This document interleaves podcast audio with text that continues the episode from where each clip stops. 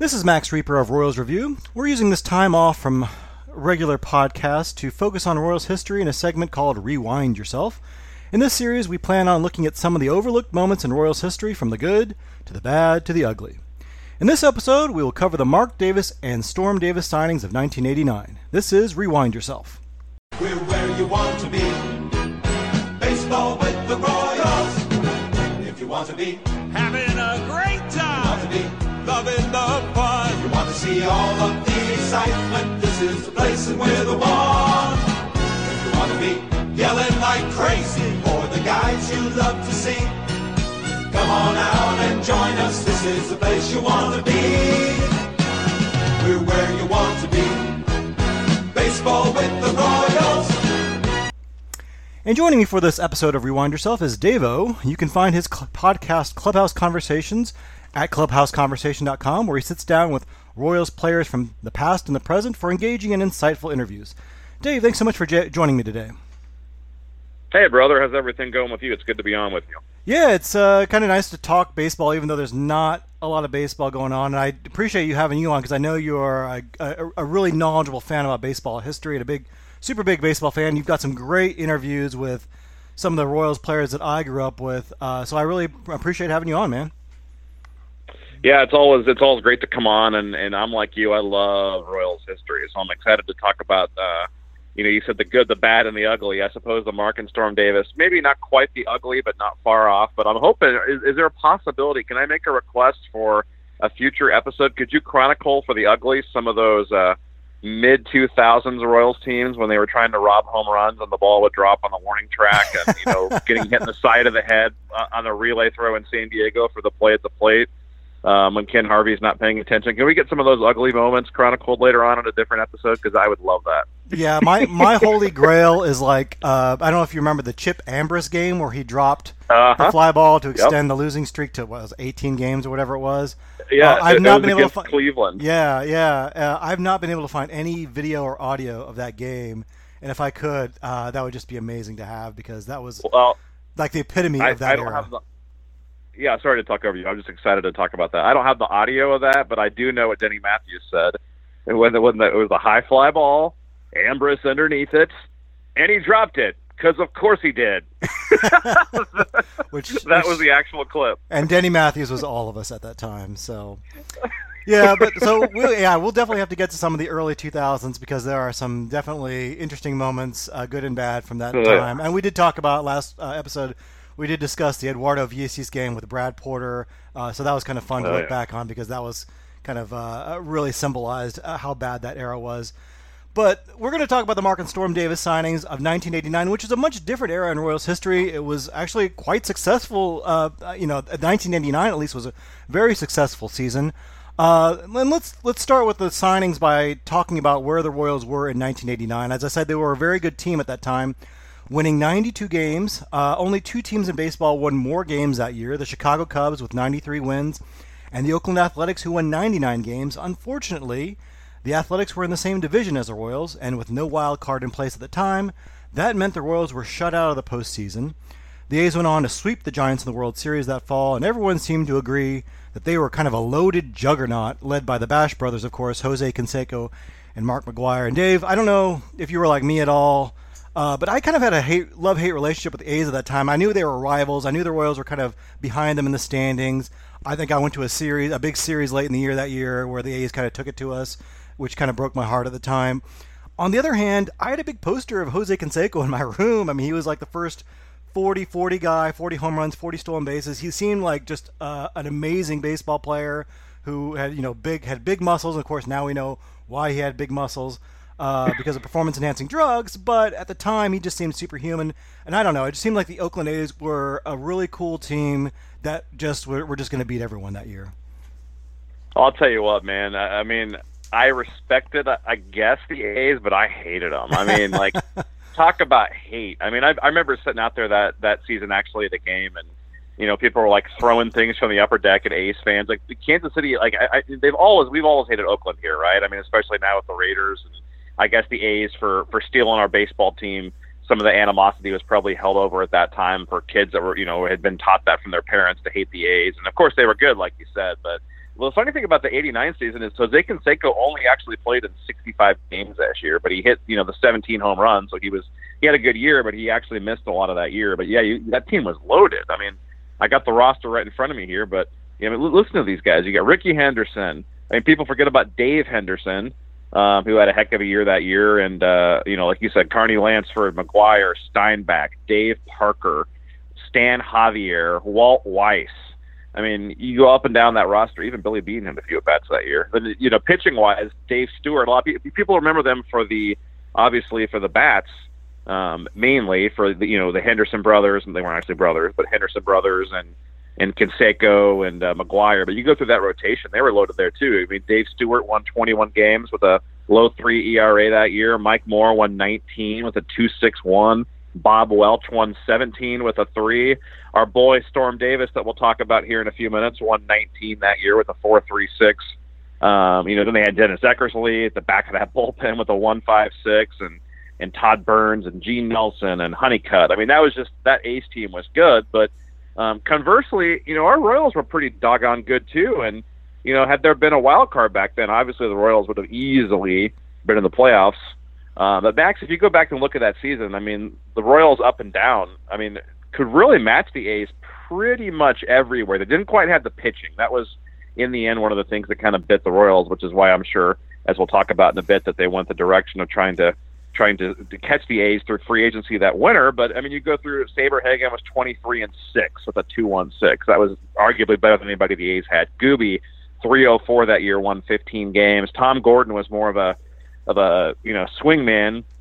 He started only 16 games that year, but also finished 16 games kind of randomly. It was kind of like the closer slash fireman and starter in the same year. You'd never see that today. But he won 17 games that year with a three and a half. So, but the Royals, you know, didn't quite have the pitching after that. Monty was a force in the bullpen. They weren't great behind him necessarily that season. The lineup, obviously, we know the lineup. You know, George and Bo and and Frank and Tartabull and Seitzer and you know, even solid. Um, Bob Boone was 41 that year, but had a solid season behind the plate. I actually interviewed Rocky Roe, the umpire, uh, last week, and he told me that Bob Boone was the best framer he ever um, umpired behind. He thought Bob Boone was the best catcher he'd ever been behind. I found that interesting and kind of surprising. I knew Boone was good, didn't know he was that good. So, um, but yeah, that team was loaded, and uh, and you mentioned it late in the year. The Royals were right there. I mean, if you look late in that year, um, the Royals went 21 and 8 in August in 1989. So they were 21 and 8. They were only a game and a half out of first place on September the 1st. Now they only had 3 games left with Oakland at the very end of that season, which you're referring to, but um, yeah, 21 and 8 that month and then unfortunately they finished off just 14 and 14. So it was right there for the taking and I'm sure that going into that winter, you know, the Royals felt and justifiably so you know, we're a player or two away from catching these guys and overtaking these guys. It's just it's funny to look back at that year though and see two and a half million in attendance for the Royals and ninety two and seventy and they didn't even make the freaking playoffs. How heartbreaking! It was heartbreaking, wasn't it? Yeah, yeah. No, you're, you're right. It was a, it was a team that I think on paper looked maybe better than they actually were, maybe because I look at that lineup and I think, wow, that is a really good lineup. You know, Brett past his prime, but still a very good hitter. I mean, he's well above league average, even for a first baseman. You look at, uh, you know, Bo Jackson. That was kind of his breakout season, you know, where he was All Star Game MVP, and uh, he finished fourth in the league in home runs that year with 32, finished 10th in MVP voting. You had Danny Tartabull, who actually led the team in OPS plus, was still a pretty feared slugger on the league. A lot of teams wanted him and wanted to acquire him in a trade. Uh, you know, Kurt Stillwell was, you know, this is an era in which shortstops didn't hit anything, and he was a pretty decent hitter for a shortstop. You had Kevin Seitzer, who wasn't quite what he was his rookie year, but still a pretty good hitter. Uh, Boone, Bob Boone, you mentioned was a great framer. He won a Gold Glove that year, I think deservedly so. And you had Mike Macfarlane, who was kind of more of the offensive catcher, kind of splitting time with him. Uh, and then you had kind of you know Willie Wilson and Frank White, but kind of both on their last legs, uh, and maybe that was part of the reason why the lineup maybe struggled more than did. Also, DH, I don't know if you remember, but that was kind of a revolving door. They tried Pat Tabler, they tried Billy Bill Buckner, who was kind of at the end of his career, and they just couldn't get uh, the kind of offense. You know, the A's, they had Dave Parker, like you mentioned, who was also a player at the end of his career, but he was still a really productive player, whereas Buckner and, and Tabler, at least Tabler that year, wasn't very good. Uh, so it, it was a lineup Except that except with the bases loaded. yeah, except for the oh god, he was a terror with the base. Tell, tell us a little about Pat Tabler, with the bases loaded, just in case people don't know, because Pat Tabler was like think- he was kind of like an underrated bench guy, but man, he was just completely different when when the bases were loaded. I, I think it. I don't have the number. I think it was 456 for his career. It was like 456 or 445. He hit almost 500, and we're. And I want to say it was like. I, I might be making this up, but I want to say it was like 70 at bats. I mean, it was a deal. Like mean, he Yeah. completely just destroyed it with the bases loaded. Plus, he had uh, the great mullets. You got to give him credit for the mullet. We also Max have have got to plug my boy Brad Wellman, the utility player on those 1989 Royals. My first favorite baseball player growing up was he was on that team playing uh, little second and short. But yeah, that that team was fun, man. I mean, you're right. Uh, Pat Tabler maybe didn't quite um, bring what what the A's had in the same spot, but and and, and good call on Kurt Stillwell, who's now of course an agent with uh, the Scott Boras Group. Um, Kurt Stillwell.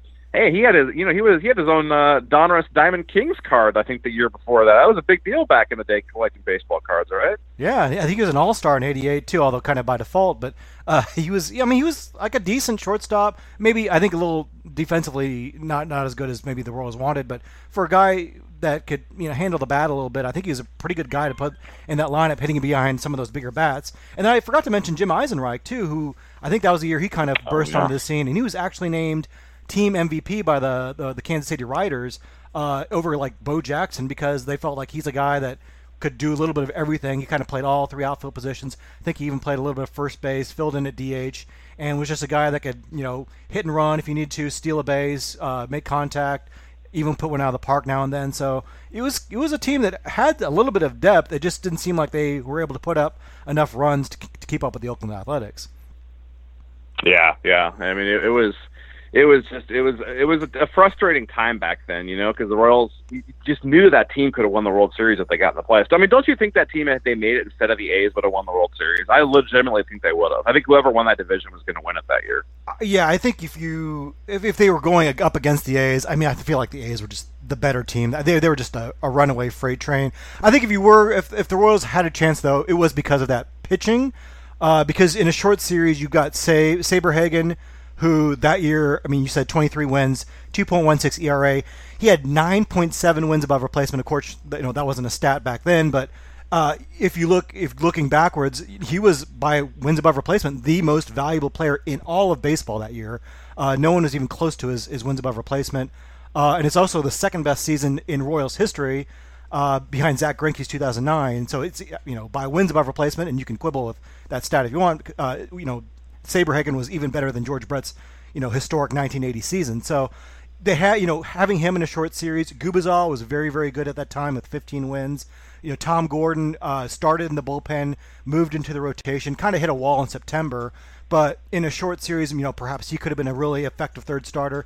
What really hurt them though was kind of a lack of depth in that rotation because Charlie Leibrandt Yeah. and Floyd Bannister, who was a veteran they acquired in a trade, they were really disappointing that year, uh, and I think that's probably why the Royals figured they needed to go out and get another starter because those two guys were so disappointing.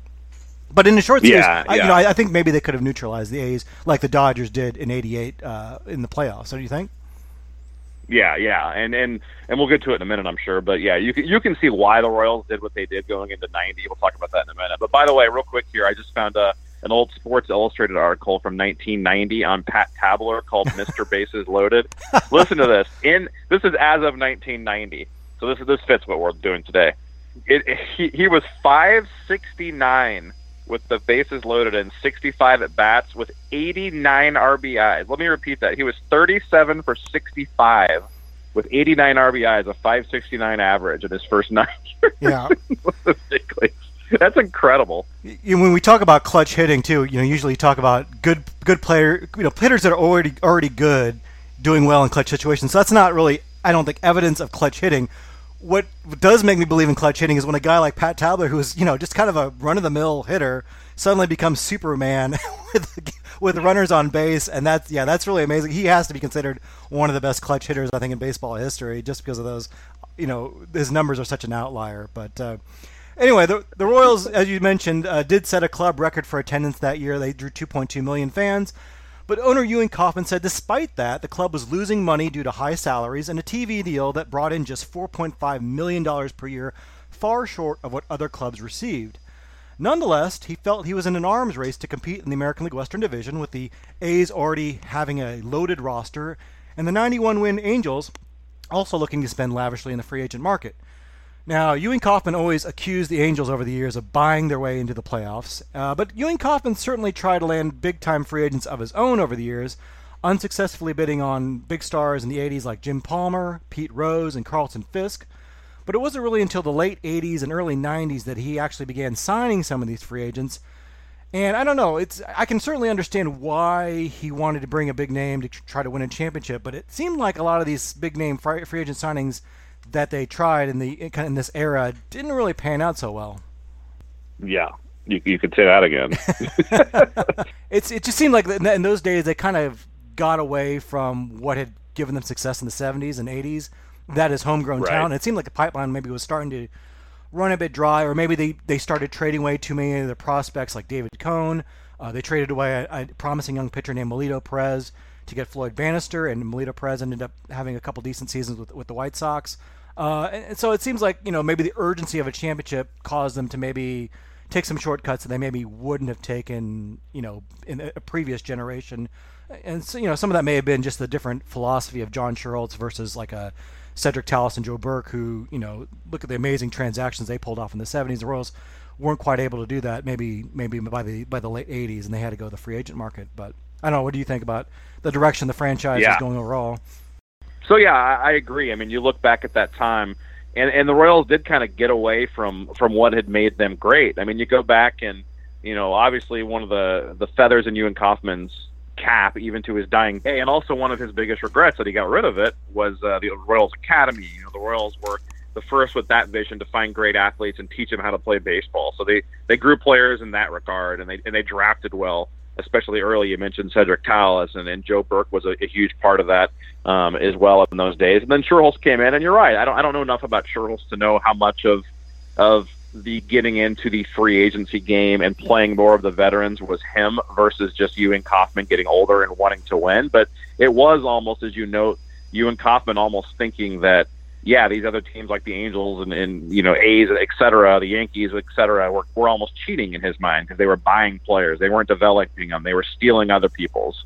So you know, you're right about that. He kind of used to mock people, and then I think post, you know, basically post 86, 87 ish, right around that era, they, they did kind of have a little bit of a change because if you look back at those 88, 89 teams, the majority of those teams, I mean, there were still some young players. Saberhagen was still young, right? Gordon was still young. Bo, Seitzer, Stillwell, but there are a lot more of your older George Bretts and Frank Whites and Willie Wilsons and Bob Boones, and you brought in guys that were veterans like Terry Leach and uh, um, I mean I could go up, up down the whole roster. I'm doing this off the top of my head here, but um, you know there was definitely a switch there, and then the Royals did make, as you noted, some some very poor trades, such as not once but twice trading David Cone. One of those obviously was much later, and there were some, you know, the Royals had Cecil Fielder, which people don't realize, it gave him away for nothing. They a couple years after that had Jon Lieber, gave him away for nothing, but that's a different story for a different day. But yeah, there definitely was a little bit of a a, swing in how the Royals viewed um, veteran players and free agency around that time. Um, I think is definitely right on. The Royals were looking to make a big splash in free agency in the offseason following the 89 season, and they did court some big players like Expos left-hander Mark Langston, A's second baseman Tony Phillips, and Brewers all-star outfielder Robin Yount. There was also talk that Indian slugger Joe Carter uh, actually publicly went to the papers and said he wanted to play in Kansas City after he had taken up residence in suburban Kansas City. Of course, he was still under contract with the Indians, so the Royals couldn't say anything, and Cleveland ended up shipping him to uh, in a blockbuster deal to San Diego. Uh, the, but the Royals did spend some money that offseason, first locking up ace Bret Saberhagen to a three-year contract worth $8.9 million. dollars. It was a contract extension that made him the highest-paid player in baseball. Of course, he would only hold that title for a few weeks uh, until the Angels signed Mark Langston to a five-year, $16 million to make uh, $60 million deal to make him the highest-paid player in baseball. So the Royals knew pitching was their calling card, and they, they had to counter that move. So they had Saberhagen, Gubicza, Flash Gordon. They let Floyd Bannister walk in free agency and were looking to move Charlie Leibrandt after his disappointing season. Eventually, they would send him to the Braves that offseason for first baseman Gerald Perry. So that brings us to Storm Davis. Uh, Storm Davis was born George Earl Davis and was given the nickname Storm by his mother, after a character named Dr. Storm in a book she was reading while she was pregnant. He was drafted by the Orioles out of high school and was in the big leagues by age 20. In his second year, he won a championship with the Orioles, starting and winning Game 4 of the 1983 World Series. He had a lively fastball and a big curveball, and his future seemed so bright that at one point his teammate Mike Flanagan dubbed him Cy Future. But Storm Davis would not win any Cy Young awards in Baltimore, and the Orioles shipped him to the Padres before the 1987 season for catcher Terry Kennedy, and just a few months later he was on the move again, headed to Oakland for two minor league pitchers. It was in Oakland that he was able to revive his career under the tutelage of legendary pitching coach Dave Duncan and manager Tony La Russa. LaRussa had developed a new system of modern baseball usage that may seem familiar to many Royals fans. Instead of having his starters go the distance, as many manager- managers did at that time, LaRussa would turn things over to his bullpen in the seventh inning with Gene Nelson in the seventh, Rick Honeycutt in the eighth, and Hall of Fame closer Dennis Eckersley in the ninth. That, coupled with one of the best offenses in the league, helped Storm Davis win 16 games that year, and he won American League Comeback Player of the Year. The next year, he won 19 games despite an ERA of 4.36, and he only pitched 169 innings, or less than five and a half innings per start. Since World War II, it's still the sixth highest ERA uh, for anyone that's won 19 games in a season, and that includes pitchers in the steroid era. In fact, if you look at ERA plus, which kind of takes ERA and normalizes it for the era and ballpark, uh, his ERA plus was actually 85, or 15% below league average, which is the third worst in history for a pitcher with 19 wins. It's also the fewest innings anyone has ever pitched in the history of baseball to get to 19 wins. Uh, in fact, Bill James, the noted sabermetrician, used Storm Davis as an example of how flawed the win stat is. He once wrote that Storm Davis in 1989 was, quote, 19 and 7, although he probably should have been 8 and 11 based on how he had pitched. Now, Dave, you and I grew up in an era, I think, where wins and losses in ERA was just how you judged a starting pitcher. And Yeah. because of that, I think I still value wins a little bit, even though in my mind I know, like, okay, it depends a lot on context and it probably shouldn't matter that much. So, how do you feel about wins today? Especially, you know, maybe now we know like a lot of these starters don't go that far deep into games, but back then you still had guys going seven, eight innings a game. When you look back at some of these stats, can you separate wins in your mind from from how they're you know they're they're more uh, their other independent statistics? Yeah, wins. I mean, wow. Back then, like you nailed it, man. Back then, though, I mean, like people didn't really know who Bill James was yet. Obviously, people didn't know who any of these people were. There were no sabermetrics. There, I mean, there were secretly, you know, there were people that were, uh, you know, playing Strat-O-Matic baseball and all the old uh, rotisserie leagues, like that stuff. It was quietly on the underground, but there was no internet to get this out, and there just wasn't the intelligence about the sport of baseball. And, and wow, how lucky are we today to have the people we do? um, you know, writing and talking and analyzing baseball. But back then, wins kind of were the end all be all. And and man, what a you know, growing up, did I think wins were important? Yeah, definitely, because you. You, you, but I, but you know, you, you know what though, Max? Even back then, when I was younger, I still kind of knew it was a stupid stat because, like, remember Bill Gullickson for the Tigers? I remember oh, he Oh, yeah. had one year. Didn't he? I think he won. I don't know what he won. Like, yeah, he like didn't twenty. He, had a almost twenty-one 20 season. games? Yeah, I think he had a twenty-one season. Yeah. yeah.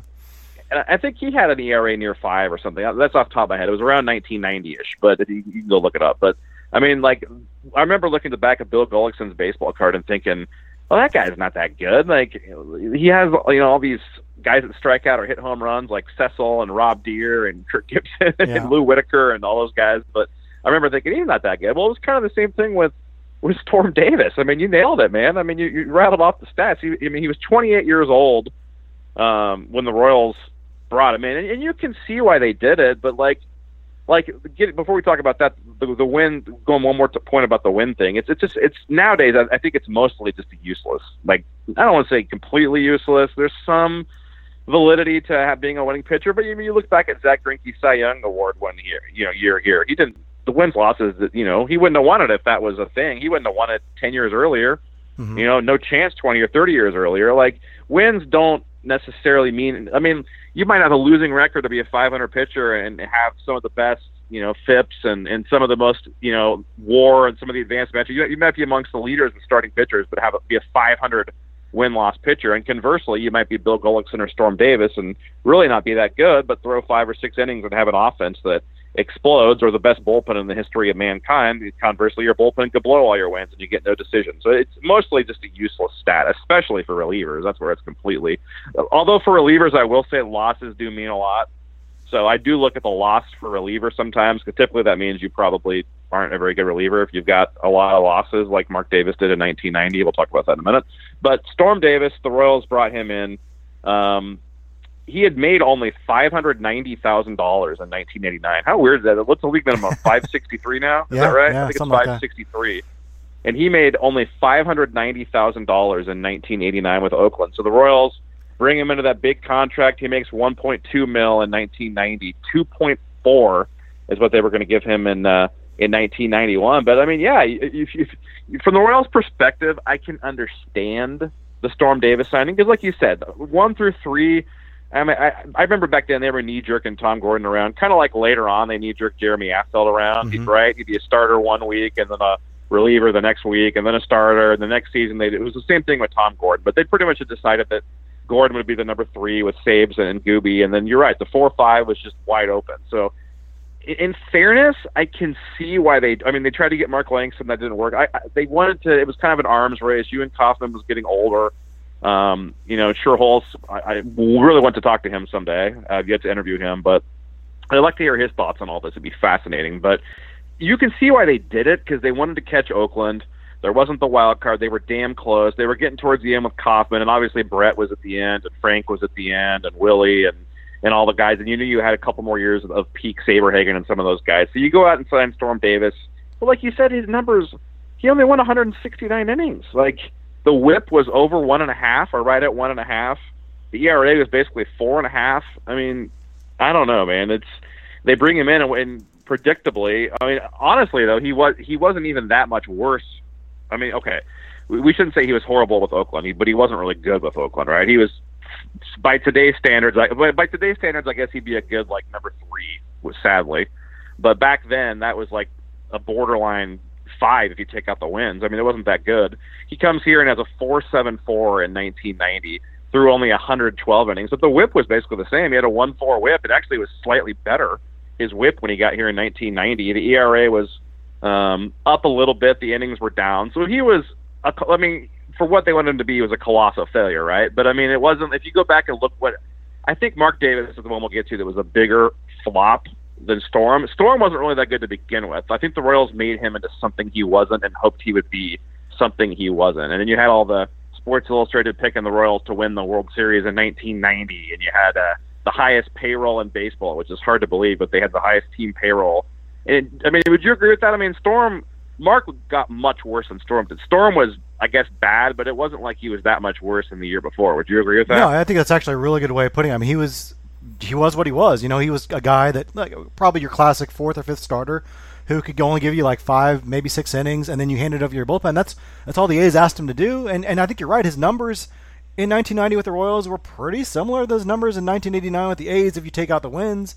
And I think even Bill James noted that. He said uh, with wins, Storm Davis was pretty lucky in 89, and in 90 he was probably a little unlucky, but he was pretty much the same pitcher.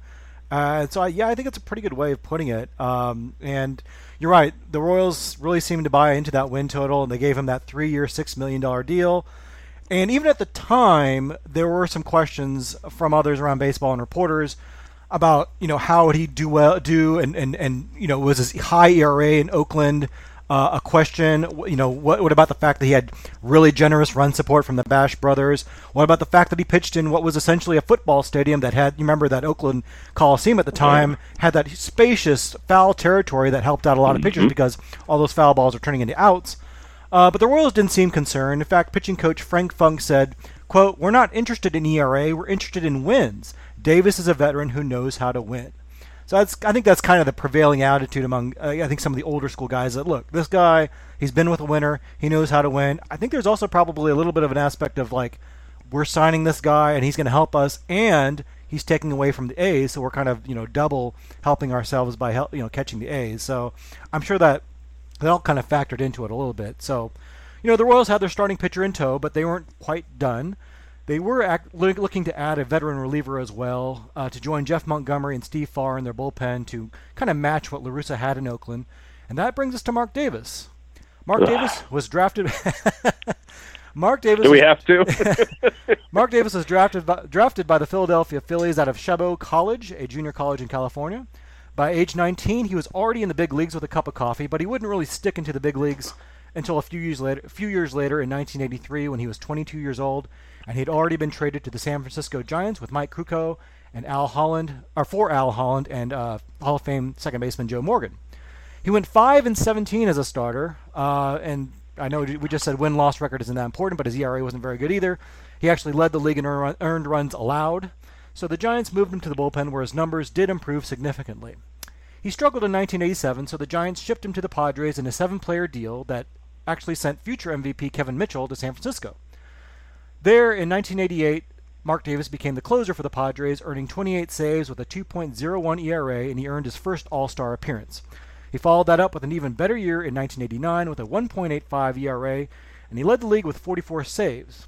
That year in Cy Young voting, there wasn't really an obvious starting pitcher to kind of anoint as the league's best pitcher in the National League. You had Orel Hershiser of the Dodgers, uh, who won the award in 1988. He actually led all pitchers in wins above replacement with 7.0. Of course, that wasn't really a stat back then. Uh, but he was second in ERA at 2, 2.31, but he only won 15 games for a Dodgers team that was very disappointing in their uh, defense of their title. And, you know, at the time, wins were considered really important, so he didn't win. He wasn't uh, going to get the award. Uh, Mike Scott of the Houston Astros won 20 games that year, but he had an ERA of 3.10, which wasn't even in the top 15 in the National League. And he also pitched in a very, very good pitcher's park and in the Astrodome. He also had uh, Greg Maddux of the Cubs and Joe Magrane of the Cardinals having very solid seasons, but instead the voters focused on the closer of the second place Padres, Mark Davis. Now, the 80s were really when the save stat, I think, really became a big deal. Uh, you know, we saw Rollie Fingers win the Cy Young in 1981, leading the league in saves. Steve Bedrosian of the Phillies won it in 1987. Willie Hernandez was considered so valuable as closer of the Tigers in 1984 that he not only won the Cy Young, but he actually won the American League MVP as well. So it probably wasn't too big of a surprise when Mark Davis won the Cy Young Award in 1989, but it was largely on the back of his 44 saves, I think. You know, we talked about how wins have become kind of dismissed uh, in baseball. I don't think saves have become quite as dismissed, although I, I, do think that there's probably I think there's probably less of a value on it than there used to be. How, how do you kind of feel about the save uh, th- these days and a guy like Mark Davis uh, winning the Cy Young Award as a reliever? I think the save stat is, as far as today goes, is a uh, it's it's much more useful than win loss. But it, it, at the end of the day, is it really that big of a deal if you can protect a three run lead for one inning? Mm-hmm. I mean, like you know what I mean? Like to me, holds is almost one of my favorite reliever stats. I think there's some. I think that'll be maybe the next thing is that middle relievers will eventually start getting the due that they deserve because in a lot of ways, you know, as you know, the game is not won and lost. I mean, it is a lot of times in the ninth, but in a lot of times, in more instances, I feel like the game is not decided in the ninth inning. Usually, the game is pretty much wrapped up by then. Um, it's more those, you know, five, six, seven, maybe even eighth inning in today's modern baseball where things really seem to move, where teams win or lose games. So I think eventually there'll be reliever stats that are more important. They'll be emphasized more that are around right now, but they'll become more mainstream. The save stat is more useful than the win loss, but again, you know, if you're up by three and you can't get three outs and protect a three run lead, it's, I mean, that's pathetic. A, but B, it's not really that impressive to me. So yeah, but I mean, and and I've got remind me at the end to tell you a funny Storm Davis story. By the way, at the end of this, we'll, we'll get back to him. But the Mark Davis, the Cabot College you mentioned, little trivia question: Do you know the two players um, related to the Royals that have connections to to Cab? I think it's Chabot, Chabot College in California. Do you know? Uh, I want is is Ned Yost associated with them? Did he go there? Yeah. Okay. Yeah. yeah. Ned Yost went there, and who did he uh, play for? Uh, like what manager? the the coach there was Brad Wellman's dad, Gene oh, really? Wellman. I wouldn't, I wouldn't have guessed that in my year.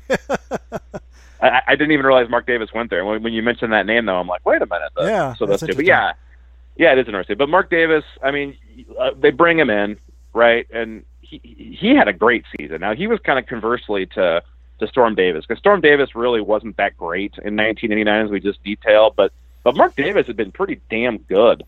Um, if you go back, like you said, 28 and 44 saves the previous two years, 201, 185 ERA. Like that impresses me even today. That's super impressive. I'm well, more so impressive today, but I mean, like those numbers were really good. You know, Cy Young, and and it's amazing. Again, look at these salaries. He had made six hundred thousand dollars the year before, yeah.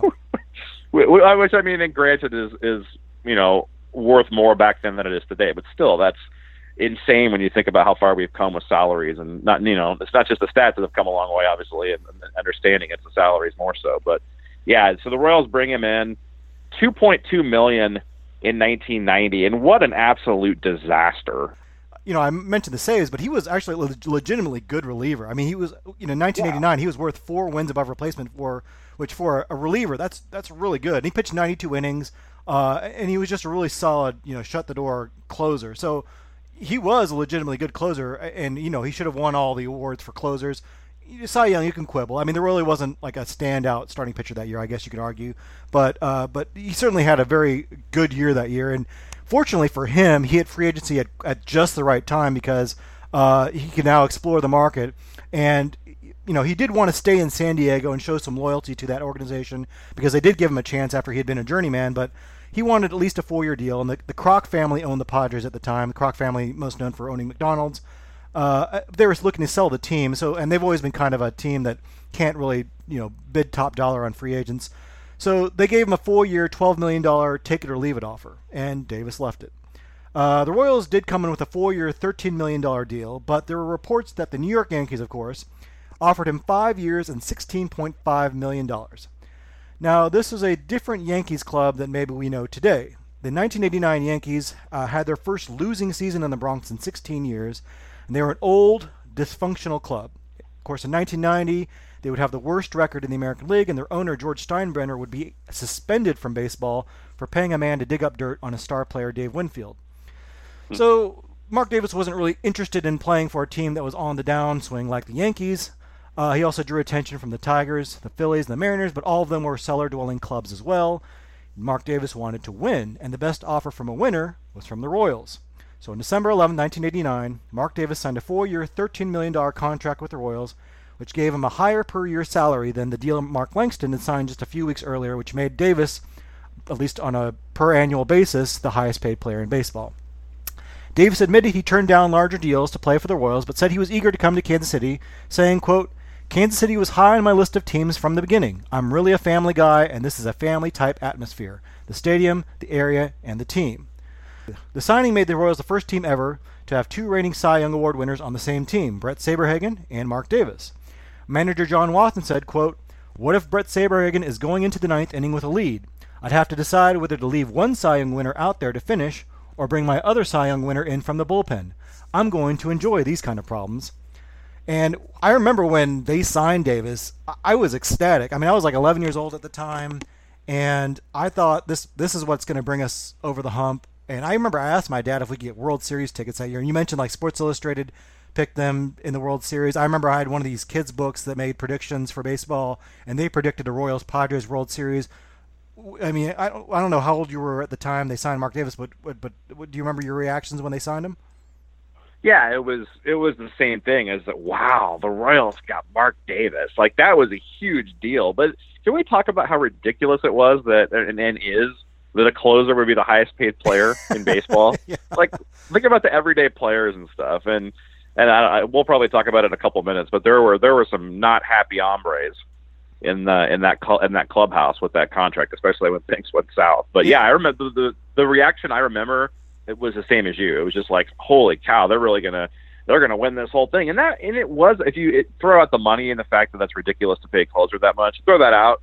It's it, I mean it's it was a good signing. I mean like money aside, I mean that was a legit like you they they couldn't have known what was going to happen would happen like I don't blame them at all for that signing. And by the way, Mark Davis is like one of the nicest guys like in the history. Like like he really is a good guy. So like it, it's it's unfortunate. We'll we'll detail it in a minute, but it's unfortunate that it went down the the way it did. In fact, I can still remember him when when they traded him to the Braves years later.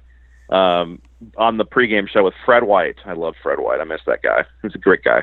Um, but he was on the pregame show with Fred White, and Fred said, "Hey, I wanted to grab you before you uh, head to Atlanta and just thank you for what you gave the Royals. And Mark Davis, Max, legitimately cried. I don't know if you heard that, but he was crying in in the radio interview, like apologizing that it didn't work out and that he wasn't better. And and and so you know, not just because of that, but I've heard great things about Mark Davis. So yeah, but it, it was a good signing at the time. I mean, nobody can deny that, right? I mean, you, the money was probably ridiculous when you've got whatever. We can talk about that differently, but I mean, it, it was a good signing, right? Because he actually had a, a good season the year before, unlike Storm. Yeah, and, and to me, it's just amazing that a guy turned down the Yankees to sign with the Royals, take less money to come to Kansas City because they're a winner. I mean, just that's just hard to fathom, like in a more modern era when we, you know, we've seen all these tough times that the Royals have had. But it, it's just, it's really remarkable, and, and you probably should have gotten some credit there for turning, you know, leaving some money on the table to come to a, a winner because uh, you know we always you know criticize players for taking top dollar and chasing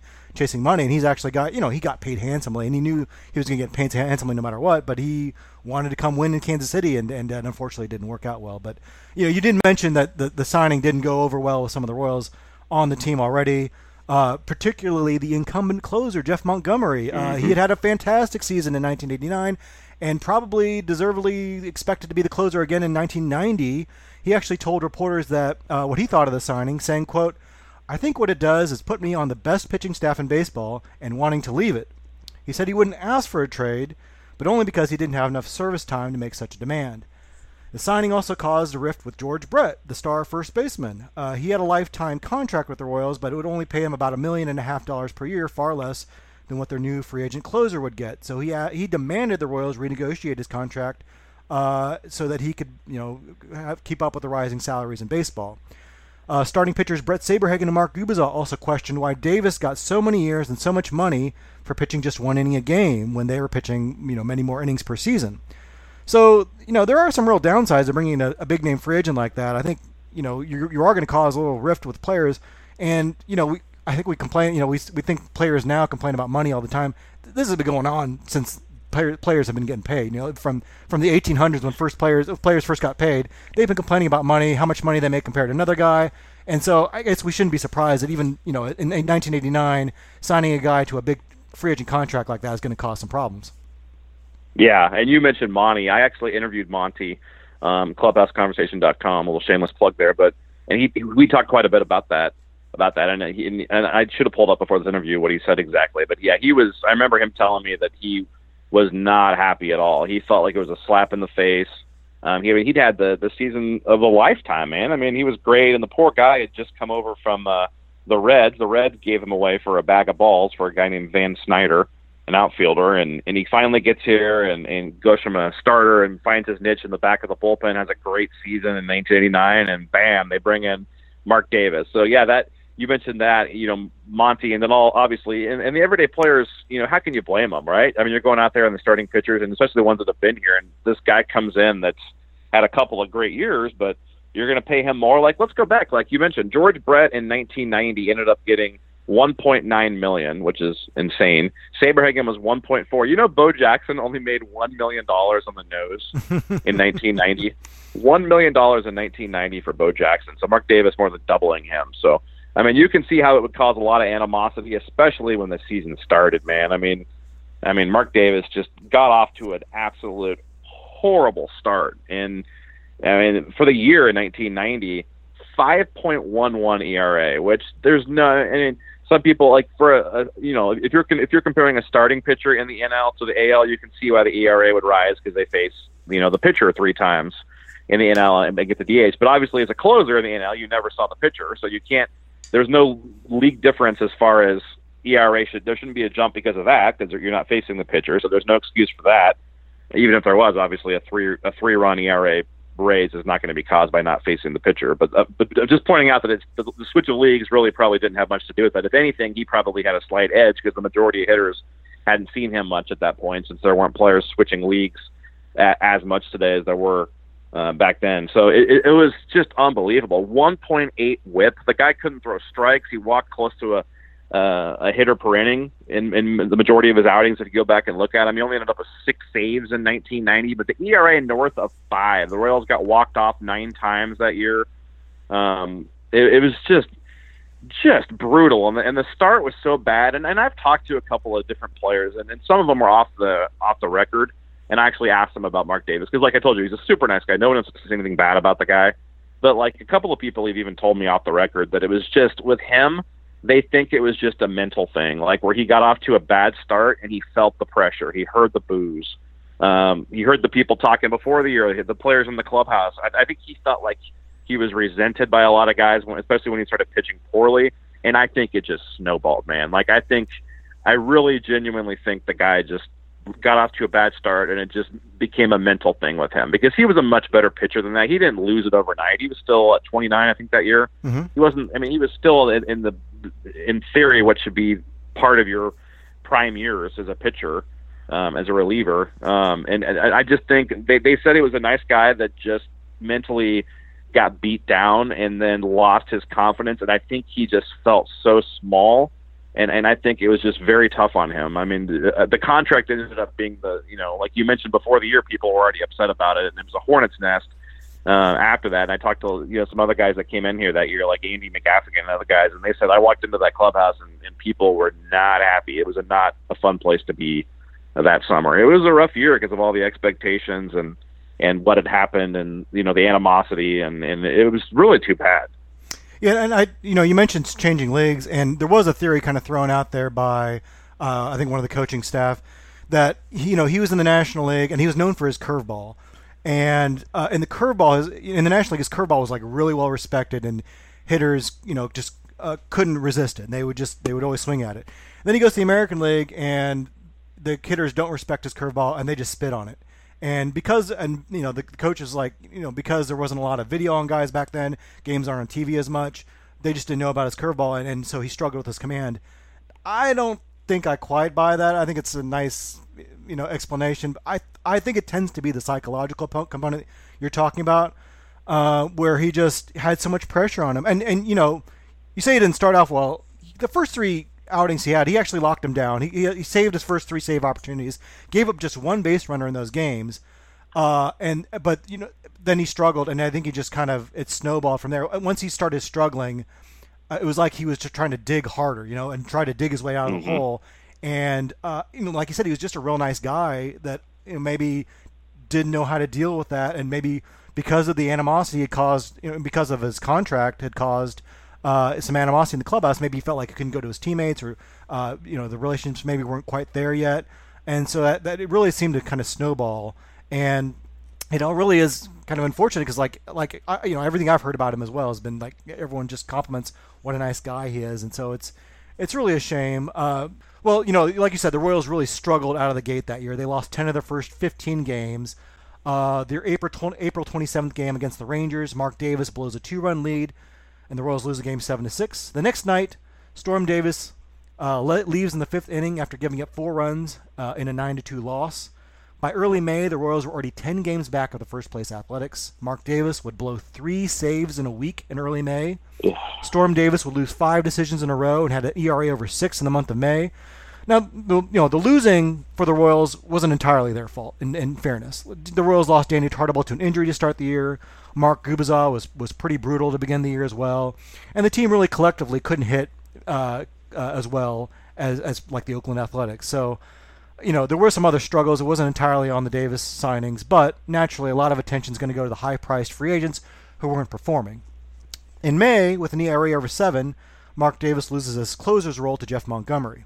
Uh, he'd be relegated to pitching in slop time, either when the Royals were way ahead or way below, uh, or way behind. A local radio station would play Wild Thing anytime they talked about Mark Davis. Royals fans began booing him when he would enter games. They, even some fans even threw coins at him, which is a little ironic considering he took less money to come to Kansas City. But you can expect that kind of behavior when you're a high-priced free agent and you're not performing well. There were rumors that the Royals were already looking to trade him mid-season, perhaps back to San Diego, with an interesting rumor that they would package him with Bo Jackson to get uh, in exchange for Joe Carter to get Carter in a Royals uniform, but that trade never came to fruition. In July, they even tried Mark Davis as a starter, but that didn't go any better. In the Sporting News, Murray Chass wrote, quote, The Royals might as well have given their $19 million to Sammy Davis and Bette Davis instead of Mark and Storm. and, you know, it is really mystifying how Mark Davis wasn't uh, performing. I mean, even his teammates uh, were kind of mystified by it. Third baseman Kevin Seitzer said, quote, We heard all about him and what a great pitcher he is, and now we're saying, okay, where is he? Uh, pitching coach Frank Funk said, quote, I've been in professional baseball for 36 years, and with him and the rest of the pitchers on the staff, I thought this was a 36-year dream come true. It's turned into one living nightmare. And of course, Davis himself was the most puzzled of all, saying, quote, Never did I envision this. You try to put everything out of your mind, but that's impossible. Every day I think, this is going to be the day. This is going to be the day where everything turns around. This is the day where life is good again. But every day turns out to be the same. only a little worse than before. So, like you said, Mark Davis would end the season with a 5.11 ERA, 52 walks and 62 and two thirds innings with just six saves. Really a disaster of a season. And things didn't go much better for Storm Davis. He did miss some time when he bruised his knuckles and his ERA stayed over 5 for much of the summer. At the end of August, he was taken out of the rotation and ended the season with a record of 7 and 10 with a 4.74 ERA in just 112 innings pitched. But like you say, I think he was generally kind of the same kind of pitcher, uh, just without the context of the Oakland Athletics around him. But as for the 1990 Royals, they, they won just 75 games, finishing in, in sixth place. That's the lowest they'd ever finished in the standings and this, the splurge into free agency had been a resounding failure. The man who had actually signed the two free agents wouldn't even stick around either, as general manager John Schuerholz departed late that year to take the same job in Atlanta with the Atlanta Braves. Uh, so the 1990 Royals were pretty much a big failure. I mean, how disappointing was it for you as a fan to see a team with such high expectations just fall totally flat in their face? Oh, that that's one of the most. That's gotta be I mean, I've never thought about this before. That's just talking right now. That's got to be one of the top three most disappointing years in Royals history, does it? Or top five for sure. I mean, you go back like 2004 was right up there because you had back then. You know, we didn't totally understand stats even in 2003. Maybe maybe some of us did, but some of us like me just choose to believe the Royals weren't lucky in 2003. and so I had I had high expectations for 2004 with some of those guys they brought in. But like 2004 is up there, 1990's got to be in there. I'm trying to think of some of the other ones. 86 was obviously disappointing and some tragedy. Like uh, you go back though, like there there there, there was obviously worse moments, like heartbreaking losses in the playoffs in the 70s and the 80s and stuff. But like as far as full seasons with expectations, like that has to be top three, right? That, I mean, that was just an absolutely brutal season, and then it kind of like never really came back. Like, but the funny thing was, like you said, that they were six for the worst for, you know, for the first time in club history, and like that was the end of the world, right? But like, if you look back at it, don't you like, don't you in your mind, Max, remember them being a lot worse than they actually were? Like, Yeah. like I remember like 91, 92, 93, you're like, oh, they suck. Like, we're horrible. But you go back and look. I mean, they had that. One, I think it was '91. Didn't they go like two and fourteen or something? There was one of those years where Mhm. they started really bad. And they always seem to start poor historically and then get hot in the summer. And they always did that in the early '90s. But like, they really weren't that bad. Like '91 through '93, it was just like, I mean, comparatively to where we got. I mean, like in the 2000s, right? Like in 2005, four, six. Like if you look back at them. They, they they weren't as bad as we think they were growing up because there was higher expectations for the for the Royals back then. Would you agree with that? Like when you look back, that maybe they weren't quite as bad as you thought. Yeah, absolutely. I think the 1990 Royals. I was actually surprised to see they finished in sixth place because I thought they finished in last place, and I thought they were like the worst team in baseball. In fact, they were 75 wins, which is like not great, but not terrible. I mean, there's four teams worse than them in the American League, including the Yankees, and they were you know in sixth place in their division. But I think, but I think it's just because they were so disappointed. I mean, that was a year they were they were expected to be a serious, serious contender for the pennant that year, and it just totally fell apart. And they just were were they, they really struggled much of the season, and it was just a you know it wasn't just Mark and Storm Davis. You know they had some uh, you know they were really starting to show I think their age around that year. Like you had uh, you know Frank White and Willie Wilson kind of on their last legs. Uh, even guys like Kevin Seitzer wasn't quite what he once was. Uh, you know, uh, the, and the pitching just didn't work out at all. I mean, they, um, you know, Mark Gubicza was was pretty pretty inconsistent all season. So it was it was just a disappointing season. Um, and you know, like you said, like at the time it seemed like oh boy the Royals are really in the pits. You know, 1990, 1991, 1992. And boy, brother, we didn't know the pits. they would, they would, they would definitely come later on because those are uh, those are mediocre years compared to what would follow. So Well, the Um, only uh, only good thing about '90 was that was Brett got the batting title that year, right? Yeah, yeah. George Brett was excellent, yeah. but but you know he started out slow that year too. He was pretty uh, having kind of, kind of a mediocre year and just totally caught fire in the second half. But uh, You know what I blame it on, Max? Is they let Brad Wellman go and brought Steve Jeltsin. That was the change that cost them the 1990 season. they were missing that missing that Wellman magic. Yeah, that's for sure. that utility infielder, man, is what did it. I'm telling you. Well, the Royals tried everything they could to turn Mark Davis around in 1991. They had him work with a sports psychologist after he admitted uh, admitted he would get too hyped up and kind of overthink his failures. They also hired pitching coach Pat Dobson, who had worked with Davis in San Diego when he turned his career around. Dobson felt that Davis was tipping his pitches, but the results wouldn't be any better under his tutelage. Davis broke his finger in midseason and missed two months, uh, and Do- Dobson would end up resigning toward the end of the year. Uh, Davis would actually turn in some good starts at the end of the season. He made five starts at the at the uh, kind of the end of the 1991 season. In those five starts, he had a 2.22 ERA, but overall he finished with another disappointing season at 4.45 with his ERA. Storm Davis would be disappointing as well. He was demoted to the bullpen that summer, and that caused him to ask for a trade. He finished 3 and 9 with a 4.96 ERA. In that offseason, the Royals would uh, accede to his wishes and send him back to his original club, the Baltimore Orioles, in exchange for catcher Bob Melvin. In 1992, under new manager Hal McRae, Mark Davis began in the rotation, but he was shelled immediately. By July, the Royals were considering just outright releasing him with a year and a half left on his contract and his ERA over seven. Fortunately, they were able to t- find a deal for him with former general manager John Schuerholz, now with the Braves. Atlanta was willing to take on the remaining year and a half of Davis's contract, provided the Royals cover a million dollars of his salary, plus take on the, the uh, contract of Juan Berenguer, a reliever who was making over a million dollars as well. The Royals were all too happy to oblige. So Mark Davis would not fare much better in Atlanta, or the next season in Philadelphia, or the next season in San Diego. He actually made a comeback at age 36 in 1997, pitching 16 innings with the Brewers before finally calling it quits. He became a pitching coach and was a bullpen coach with the Diamondbacks in 2003, later becoming their pitching coach. In 2006, he was hired by, of all teams, the Kansas City Royals, to become a minor league pitching coach, and he remains in the organization to this day. Storm Davis would rebound with the Orioles as a reliever, and he would hang around for two more years with the A's and the Tigers before retiring after the work stoppage in 1994 at the age of 32. He became a pitching coach with the Rangers and the Cubs organizations, and last year he was a minor league pitching coach in the Marlins organization. Well, today the Davis signings kind of serve as a cautionary tale, I think, about free agency. They should also be a little bit of a warning not to put too much stock into some of the context dependent stats like wins and, and perhaps saves and maybe even RBI as well. But, you know, I think in a lot of ways, too, it's just maybe a reminder that sometimes these guys, you know, they are struggling. Uh, and it's not because they're not trying hard. It's it's because they're they're going through the same stuff. You know, they're they're they're as frustrated as anyone else. And you know, we think I think poorly of Mark Davis in Kansas City, but um, you know, like you said, he was a really nice guy. He was trying as best he could. You know, I think any of us would take a four-year, thirteen million dollar contract. Um, and and it's just a it's a shame that it didn't work out for him here. But uh, do you have any uh maybe any last thoughts about Mark and Storm Davis? Uh, yeah. As far as Mark goes, just you nailed it. I mean, it just, it just it was it was a good signing if you take out the money. Like it's ridiculous for a closer to make that kind of money even today. It's just don't even get me started. But especially back then, like you know, for one inning, it's just the more you think about it, it's just kind of is ridiculous. Like I don't know. So yeah, but I mean, for for what for the, if they were going to bring in the, the best closer in the game, they did it. You know, I, do I think it was the right move?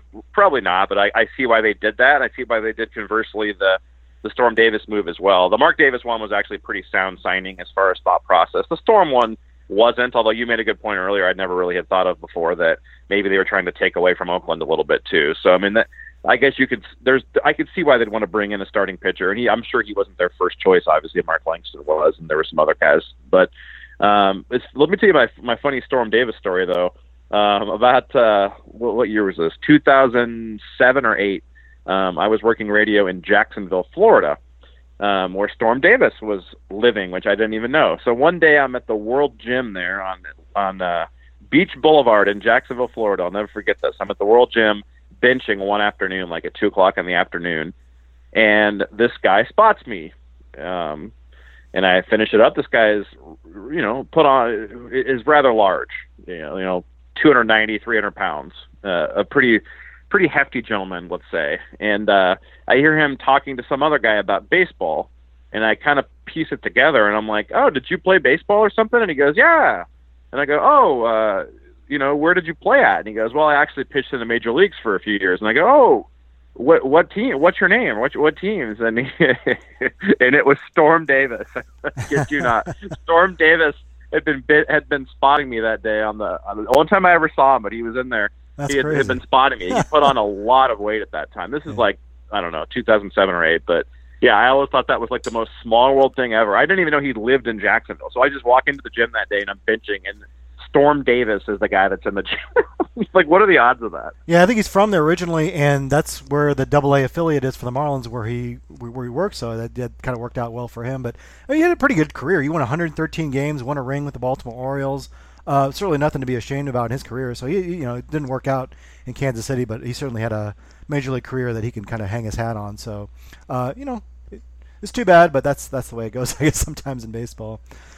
But Dave, uh, thanks so much for being on with me today uh, and taking this walk down memory lane. Why don't you tell everyone where they can find uh, your podcast and where they can find you on Twitter? Yeah, absolutely. So it's clubhouseconversation.com, no S, clubhouseconversation.com. Um, you can hop on there and then click on former player interviews, current player interviews. There's, God, there's thousands and thousands of hours of interviews. You can stream them from the site, or you can download them and take them with you. It's especially right now, you know, with quarantine and not having much to do. It might be a good time to go back and you can find a Royal from every era. There's guys, all you know, several guys from the '69 team, and you've got dozens from the '70s and '80s and '90s and 2000s. There's just dozens of players from each decade that have done hour-long interviews with me on there, and then conversely, some current Royals um, as well on there. Uh, you know, guys from the, the major league team all the way down to uh, to rookie ball. So there's it's definitely something for everybody on there. It's clubhouseconversation.com, and if you'd like to follow me on Twitter, it's at Royals Clubhouse. Well, thanks again, Dave. And uh, you know, I we'll have to do this again, maybe with uh, maybe a more positive uh, memory in Royals history, and uh, we'll have you I'll have to have you on again sometime. I'd love to talk about the 03 team. Could we do that sometime? Because I can talk for days about yeah, that. that'd be a good one to have, good, good one to do because uh, yeah, I have a lot of fun. That's kind of when uh, I, I think I probably I think I may have gone to the most Royals games ever in my life uh, during that summer, so that would be a fun one to do as well. But uh, love to talk about 2003, a little Lima time, baby. Believe it. well, that'll do it for this episode of Rewind Yourself. Thanks so much for listening, and we'll talk to you next time.